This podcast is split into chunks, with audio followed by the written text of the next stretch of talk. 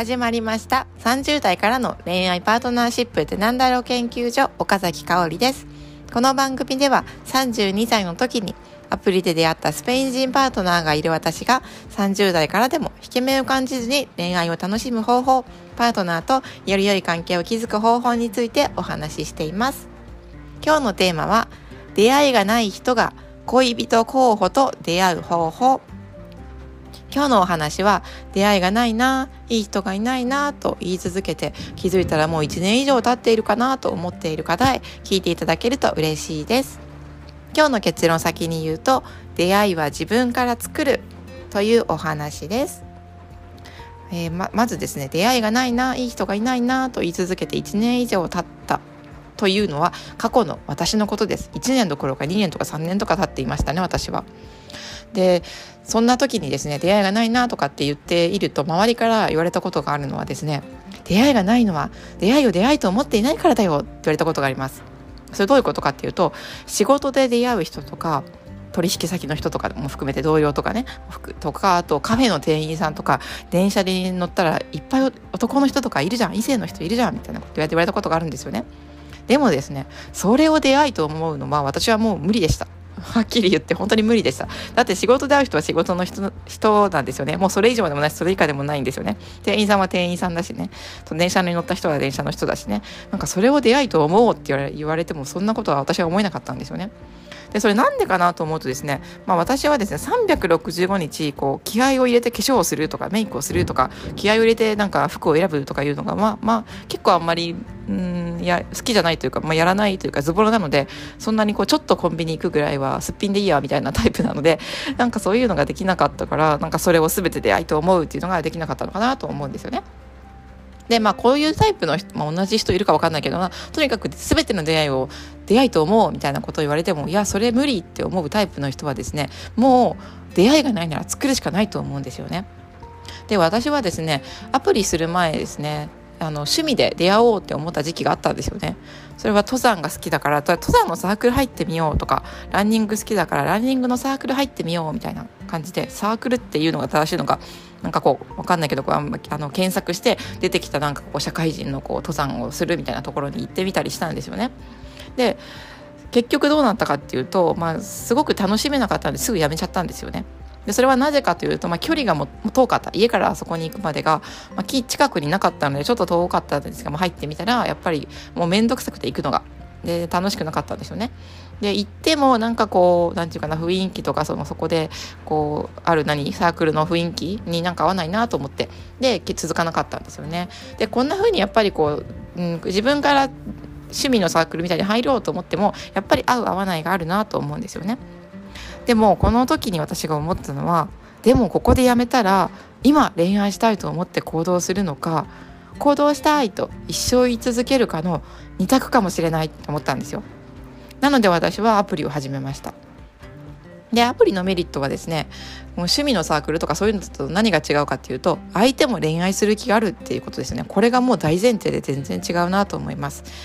でもやっぱりアプリ怖いとかネット怖いって思う方もいるかもしれないんですけど、まあ、これ何度も言ってますがでも対面の出会いでも結婚相談所の出会いでも合わない人はいるし騙そうとする人だっている可能性ってありますよね。だから何で出会おうがやっぱり自分で判断する力を持っておくっていうのがすごく大切だと思います。でここからはですねではいい出会いって何なのかってことについてちょっと深めてみようと思います。いい出会いって何なんですかね？いい人と出会いたいとかいい出会いが欲しいってよく言うし私も過去言ってたんですがいい出会いって何だろうっていうのを考えてみました。で私の思ういい出会いっていうのは想像していたいい出会いっていうのは会った瞬間にですねこの人だって思うことっていうふうに思っていた時期がありました。でもですね今振り返るといやそんな会った瞬間にこの人だって思うことなんて、まあ、あるかもしれないけどそんなことが毎回起きるわけじゃないのかなと思うんですよね。2回会って気づくこともあるしむしろ付き合ってみて気づくこともあるんじゃないのかなと思うんですよね。でこれなぜそう思うかっていうと友達を振り返ってもそう思うんですよ仲のいい友達とかもう付き合いが長い友達親友のような友達をね振り返ってみても全員が第一印象からすごく良かったかとかあと1回目に会った時にすごいこう気が合うねって盛り上がったかっていうといや全然そんなことなかったなと思うんですよねむしろ第一印象そんな良くなかったとかねお互いにですよこれ友達のこと悪く言ってるわけじゃなくてお互いになんか最初合わないと思ったんだけどなんか仲良くなったねみたいなことって結構あるなと思うんですよね。でちなみに私のスペイン人のパートナーはですねと1回目に会った時っていやほんと喋らない人だなって思ったんですよね。で私ねでもそう思ったんですけど私結構喋らない人がどうやったら喋るのか試すのが好きなんですよね。なんかこれ保育士の保育士をしていた時もなんか喋らない保護者喋らないタイプの保護者ですよ。喋らないタイプの保護者とか喋らないタイプの子供とどうやったら信頼関係築けるのかなっていうことを日々試行錯誤するのに結構燃えてたんですよね。なんかそういうの楽しかったんですよね。でそれそれってどうやって試行錯誤していたかっていうとなんか絶対に答えられることを聞いてましたね。例えばスペイン人のパートナーに1回目に聞いたのはもうとにかくスペインのことをめっちゃ聞きました。なんかスペインの食事とかスペインと日本の違いとかですね、まあ、そういうのって聞かれたら答えられることばっかりね、スペインの家族のこととかね、まあ、そういうことをいっぱいいろいろ聞いて、まあ、彼が答えやすいことをいっぱい最初聞いてました。で話それてきたんで、えっと、戻すと今日の話はですね過去の自分に伝えたいと思うので、えー、メッセージをまとめてみます。出会いがないと思うなら自分から作ること。人生は今恋愛したいと思って行動するか行動したいと一生言い続けるかの二択かもしれない。何で出会うかよりは誰と出会うかが大事。アプリなどを使うことを私はお勧めします。いい出会いっていうのは会った瞬間にビビッと来ることだけじゃないかもしれません。2回目とか3回目がに出会って気づくこともあるかもしれないですよ。ってことをお話ししました。今日は出会いがない人が恋人と恋人候補と出会う方法についていろいろつらつらお話ししてみましたがいかがだったでしょうか？これは私の思いなので取り入れたいなとか、まあ、ここ試してみようかなと思うことだけ参考にしていただけたら嬉しいです。もし私がですね今パートナーがいなくてパートナーがすごく欲しかったらどうするかなっていうのも考えてみました今いろいろね、まあ、コロナでこう人と会いにくいとか、まあ、いろんな規制があってねなかなか難しい対面で会うの難しいっていう時期かもしれないのでそういう時だったらどうするかなって思ったんですよね。で私が、うん、今の自分がもし探すならアプリにやっぱり登録してオンラインの電話とかするかなと思います。私はですね過去過去アプリしていた時は電話は1回もしてないんですよね。でもうんとできないことを探すよりやっぱり今できること何かなっていうのを考えて電話するかなって思います。いや知らない人と電話なんてって思う気持ちももちろんあるんですあるんですけどでもたかが電話なんですよね。たかがアプリなんですよね。大して大きなことじゃないと割り切ってチャレンジしてみるかなと思います。もしくはあえて割り切って、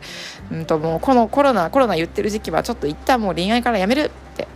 であえて大好きなことに熱中してみるっていう風に割り切るかどっちかをするかなと思います。人生って1回しかないですよね。1回しかないからこそやらずに後悔するよりはなんかやって後悔したいなと思うんですよね。でこれはもちろん恋愛には限らずですね。いろんなこともそうですけどうんでもとはいえですね私は本当に怖かったんです。アプリ始めること本当に怖かったです。もう保育士公務員辞めて起業することよりも怖かった。とにかく怖かったんですよね。でもだからこそ信頼できる人に相談したり周りにこう頼ったりしながら恋愛の一歩を踏み出したなと思うので